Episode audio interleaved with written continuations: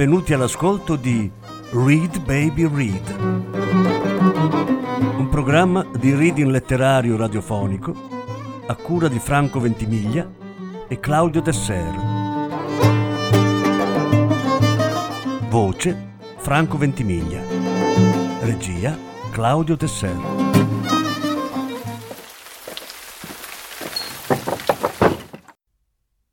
Massimo Carlotto il mondo non mi deve nulla. Lettura in cinque parti. Prima parte.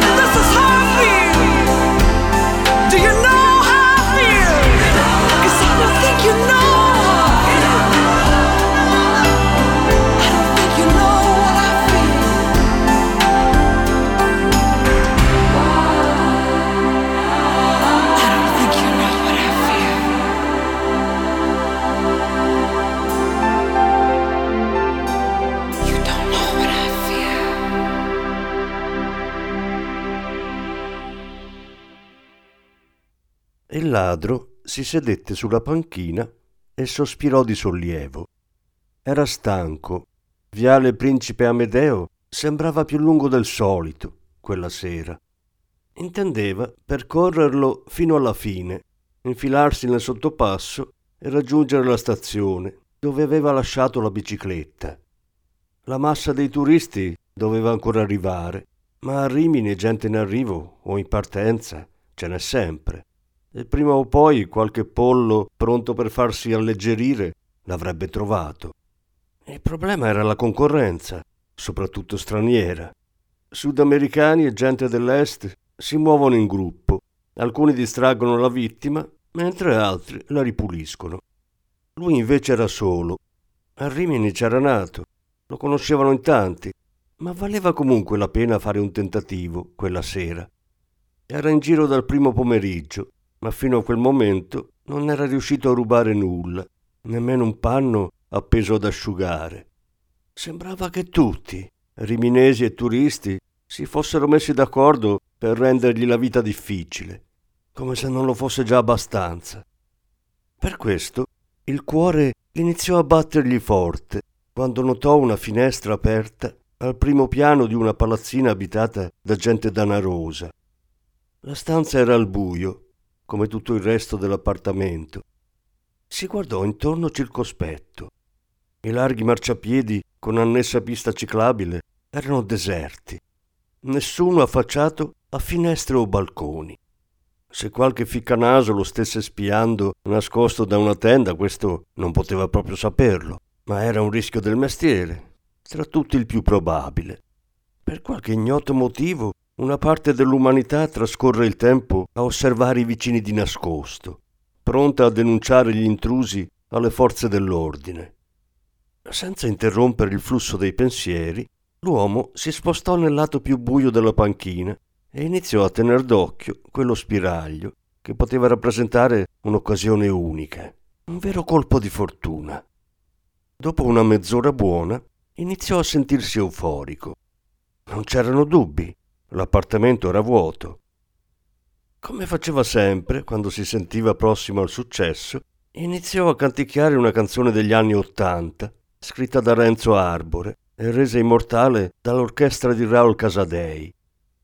Rimini, Rimini, Rimini, Rimini, voglia di correre, voglia di vivere. Stasera mi butto, ci voglio provare. Stanotte me lo sento, non mi può andar male. Al termine dell'esecuzione a mezza voce, il ladro si sentì pronto per passare all'azione. Scavalcò il muretto, attraversò il giardino e con un balzo si aggrappò al bordo di un terrazzo. In meno di un minuto riuscì a penetrare nell'appartamento. Capì subito di trovarsi in un bagno, perché si ritrovò avvolto da un'odorosa miscela a base di saponi, creme e profumi costosi. Tipico dei cessi delle case dei ricchi, rifletté soddisfatto per l'acutezza dell'osservazione, mentre accendeva una piccola torcia elettrica. Aprì la porta e illuminò un corridoio su cui si aprivano diverse stanze lo percorse fino in fondo e scoprì che conduceva a un salotto spazioso, molto promettente dal punto di vista ladresco. Infilò una mano nella tasca del giubbotto ed estrasse una borsa di tela cerata col marchio Coop. Ha raggiunto il momento di arraffare il bottino.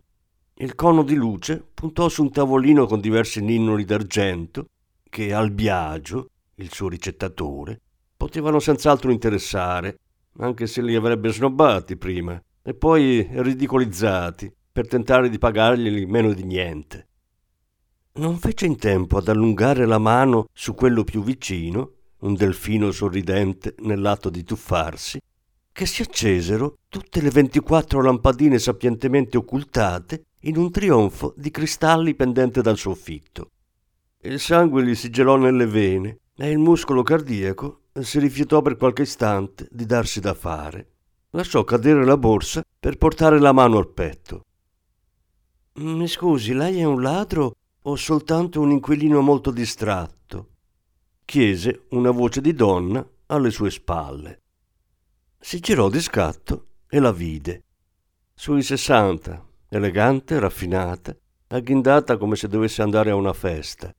se ne stava tranquillamente distesa su un divano, al collo una lunga sciarpa di seta color del cielo di Rimini ad agosto.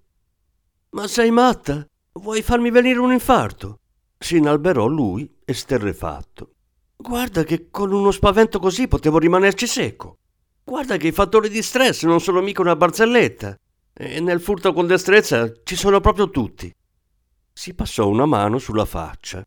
Senti qui, ho i sudori freddi dallo spavento. Veramente dovrei essere io quella spaventata. E comunque non ha ancora risposto alla mia domanda. Chi è lei? Il ladro rimase interdetto. Delle due l'una. O la donna era deficiente, o era una tale rompicazzo che anche di fronte a un criminale in azione non poteva esimersi dal fare la puntigliosa. Optò per un comportamento professionale. Si avvicinò al divano con un balzo. Zitta, non urlare! Guarda che ti scanno, sai? Sibilò minaccioso. La donna non si scompose. Mi limito a farle presente che se avessi voluto gridare l'avrei già fatto. Comunque ora l'importante è che sia lei a calmarsi e si sieda e riprenda fiato. Mi sembra piuttosto scosso. Lui comprese che si trattava di un rompicazzo e decise di adeguarsi a quel livello di scontro. Ero là fuori da più di un'ora e non ho visto accendersi la luce una sola volta attaccò in tono pedante. Quindi mi sono detto qualcuno ha dimenticato la finestra aperta. Succede raramente, ma succede. Finalmente un colpo di culo, ho pensato. E ti faccio presente che mi toccherebbe di diritto, con la sfiga che ho avuto negli ultimi tempi. E invece, ma guarda un po' te. Era aperta perché la signora è un'inquilina molto distratta. Non va per niente bene, eh? Quella finestra è sempre aperta. Sei ben strana tu. Rimini è piena di ladri, sai? Non ne dubito. Forse però è la professionalità che manca. Vedo che lei non porta i guanti e il cappello. Lo sa che questo è il modo migliore per seminare impronte e DNA? Dici anche cose strane. Sarà perché hai un accento straniero. Cosa sei, americana? No, tedesca, rispose lei con una certa fierezza. Il ladro la osservò interdetto. Da sempre Rimini ha accolto germanici. Col tempo lui aveva imparato a conoscerli. E no, lei non sembrava affatto una crucca. Si sentì in dovere di farglielo notare. Qui ce ne sono tanti di tedeschi, tutto l'anno, e non sono mica come te. Sai quante notti ho passato a chiavare con le tedeschine? Loro però erano tedesche normali, hai presente, no? Romantiche ma precise. E poi manco la televisione guardi. Posso sapere cosa fai al buio tutto il tempo? E non ti rompi i maroni? Al momento è la cosa migliore che posso fare, rispose lei in tono piatto. E comunque io pensavo che la casa era vuota. Siamo in un bel casino adesso. Mi spiace. Faccia come se non ci fossi. Sarebbe a dire? La donna indicò il salotto con un gesto ampio del braccio. Rubi pure quello che vuole. Io me ne sto qui buona buona, disse, togliendosi orecchini e collana. Ecco, inizi a prendere questi. Valgono un sacco di soldi. Il ladro glieli strappò di mano con un gesto inutilmente violento. Ma non è lo stesso. Dovrei legarti e imbavagliarti, una cosa così. Tecnicamente il furto diventa rapina, capisci? Ma io non sono più un semplice ladro. Mi sembra che lei stia esagerando. Io non sto opponendo nessuna resistenza. Ma non è normale che mentre ti svuoto la casa tu te ne stai lì distesa sul divano a guardarmi. La donna si coprì il volto con le mani, un gesto plateale e irriverente. Vuol dire che terrò gli occhi chiusi. L'uomo ritrovò all'improvviso la freddezza. Mise le mani sui fianchi, chinò la testa di lato e solo quando fu certo di avere tutta la sua attenzione si decise ad aprire bocca. Tu mi stai prendendo per il culo. Ah no, non mi permetterei mai, esclamò lei, cercando di infilare, con scarso impegno, qualche nota di indignazione nel tono. Il ladro l'afferrò per le braccia, la sollevò e la scosse come un giunco in balia della tramontana. Cosa nascondi? Una pistola? Un allarme? Uno spray al peperoncino? Dov'è la fregatura? La donna appoggiò le mani sul petto dell'intruso e lo allontanò con una spinta. Ma la smetta, non nascondo un bel nulla. E allora perché non hai paura? Lei allargò le braccia. Non ci riesco. Non ci riesci? Ma che cos'ho che non va? Lei fece una smorfia ambigua mentre cercava le parole giuste. Nulla. Si vede che lei è un tipaccio poco raccomandabile. Il fisico, la postura, l'espressione degli occhi. Tutto in lei è truce, patibolare. Il terrore che mi attanaglia è così devastante che non riesco a esprimere lo spavento che il suo solo aspetto mi incute. Ehi, ma come cazzo parli? E prese a schiaffeggiarla. Lei non si scompose. Hai capito adesso che tipaccio sono? La donna gli rivolse uno sguardo tra l'offeso e lo sprezzante. Ho avuto a che fare con gli uomini tutta la vita, attaccò in tono gelido. E proprio perché li conosco, le dico che lei è solo un poveraccio. Come maschio sta al gradino più basso della scala. Persino i suoi ceffoni non hanno qualità. Sono degni di un subalterno, di un dipendente di infimo ordine. Per osare schiaffeggiare una donna è necessaria un'autorevolezza che inviti immediatamente al perdono. Lei non sa nemmeno di che cosa io stia parlando, vero? Il ladro ebbe uno scatto d'ira. Le piantò il suo indice tozzo davanti alla faccia. No, ma adesso ti faccio vedere io. Corse alla finestra, strappò le corde delle tende, raffazzonò dei nodi e poi fece un bavaglio con la sciarpa di seta. La donna non reagì. Il ladro aveva il fiatone, tanto era agitato. Tu sei matta, non sei normale. Da una come te bisogna difendersi.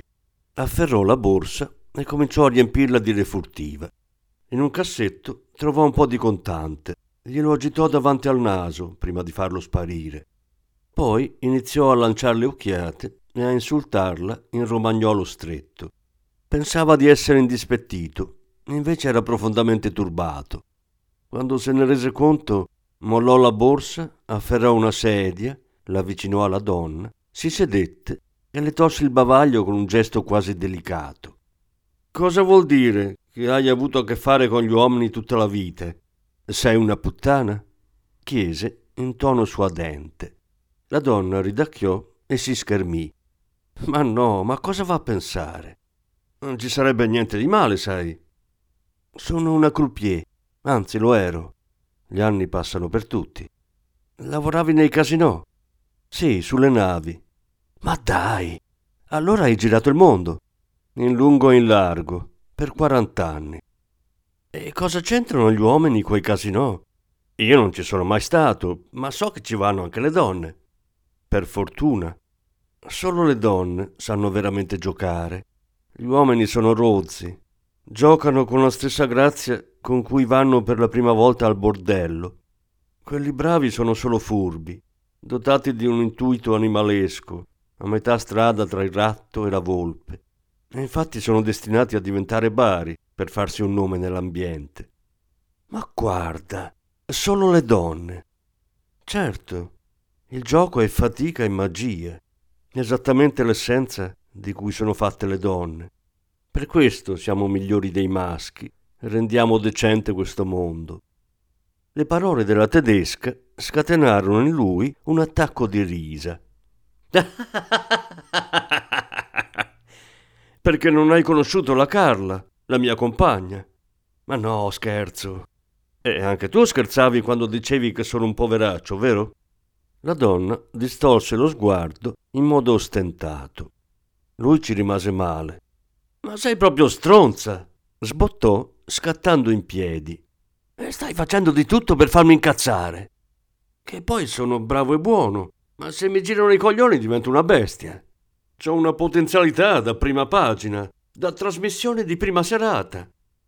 Eviti di continuare a rendersi ridicolo. Lo zittì la padrona di casa.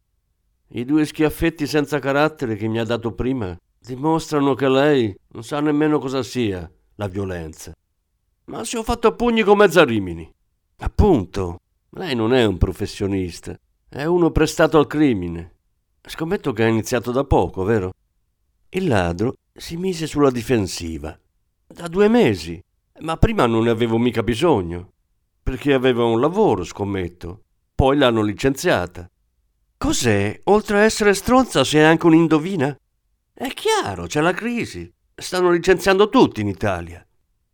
La donna si sentì in dovere di condividere una riflessione frutto dell'età e dell'esperienza. Il ladro per necessità è destinato al carcere. Il crimine, invece, è vocazione pura in ogni suo campo. Ma lui non colse la profondità di quelle parole. Mi vuoi portare sfiga? attaccò, spinto dal proposito di sfogarsi. E poi di quale vocazione parli? I preti hanno le vocazioni. Da quando sono rimasto senza lavoro ho cominciato a entrare nelle case e a portare via quello che trovo. I contanti me li tengo. Il resto me lo piazza il Biagio, che è uno con le mani in pasta.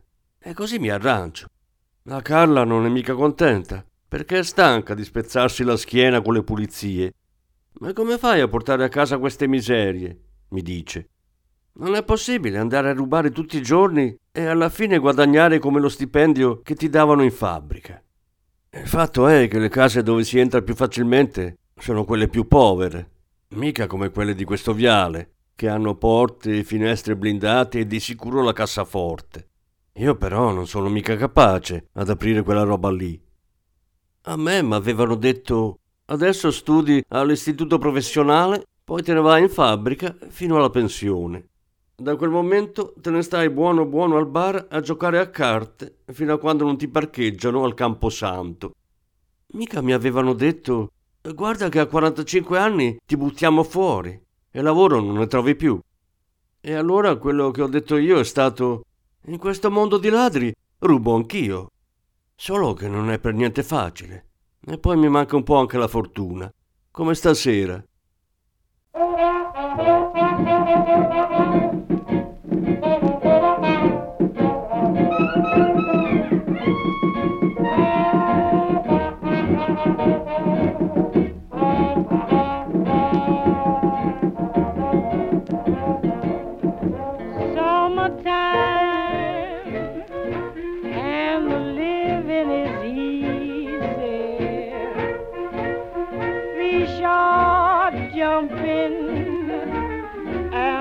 Cotton is high.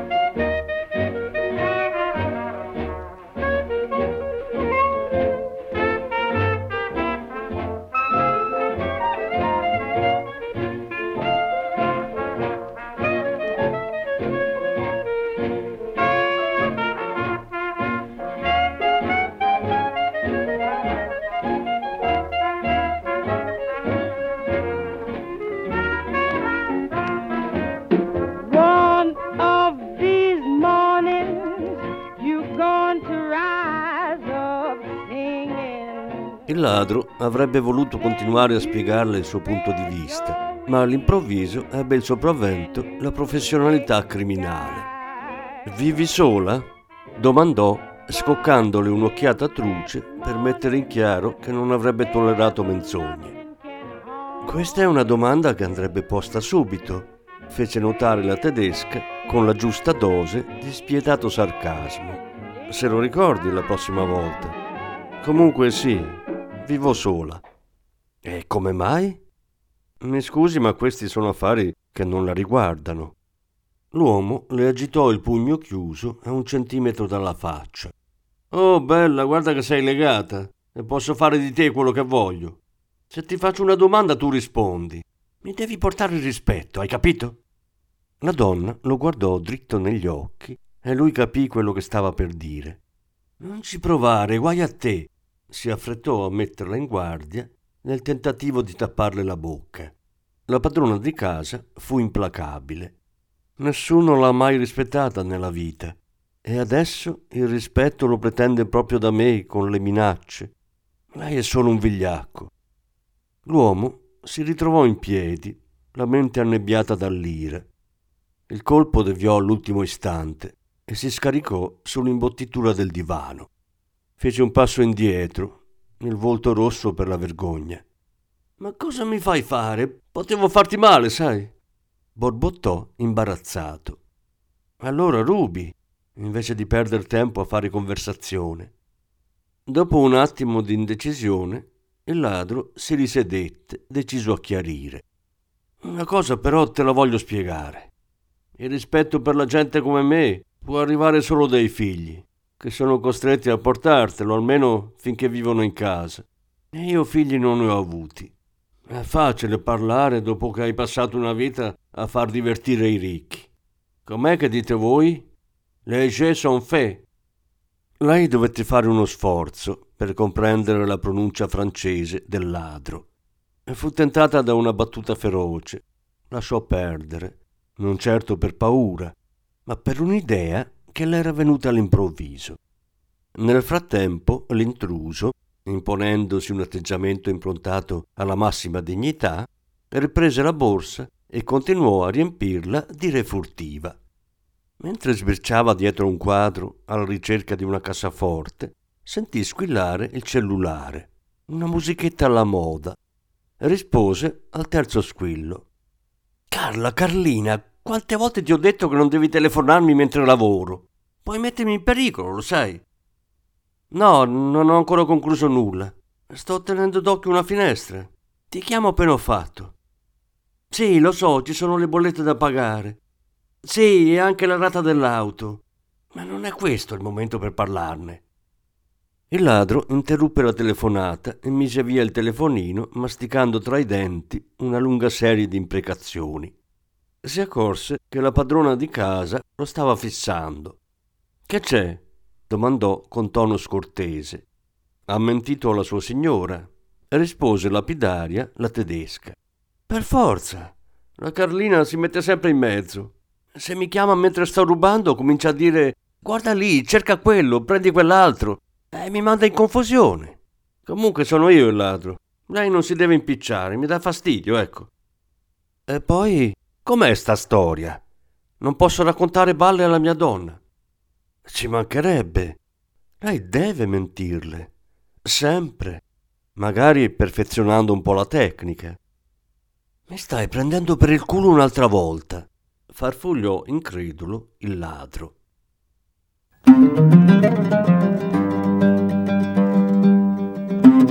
Avete ascoltato Read Baby Read, un programma di reading letterario radiofonico a cura di Franco Ventimiglia e Claudio Tesser. Grazie per l'ascolto, alla prossima settimana. La seconda parte della lettura sarà trasmessa la prossima settimana.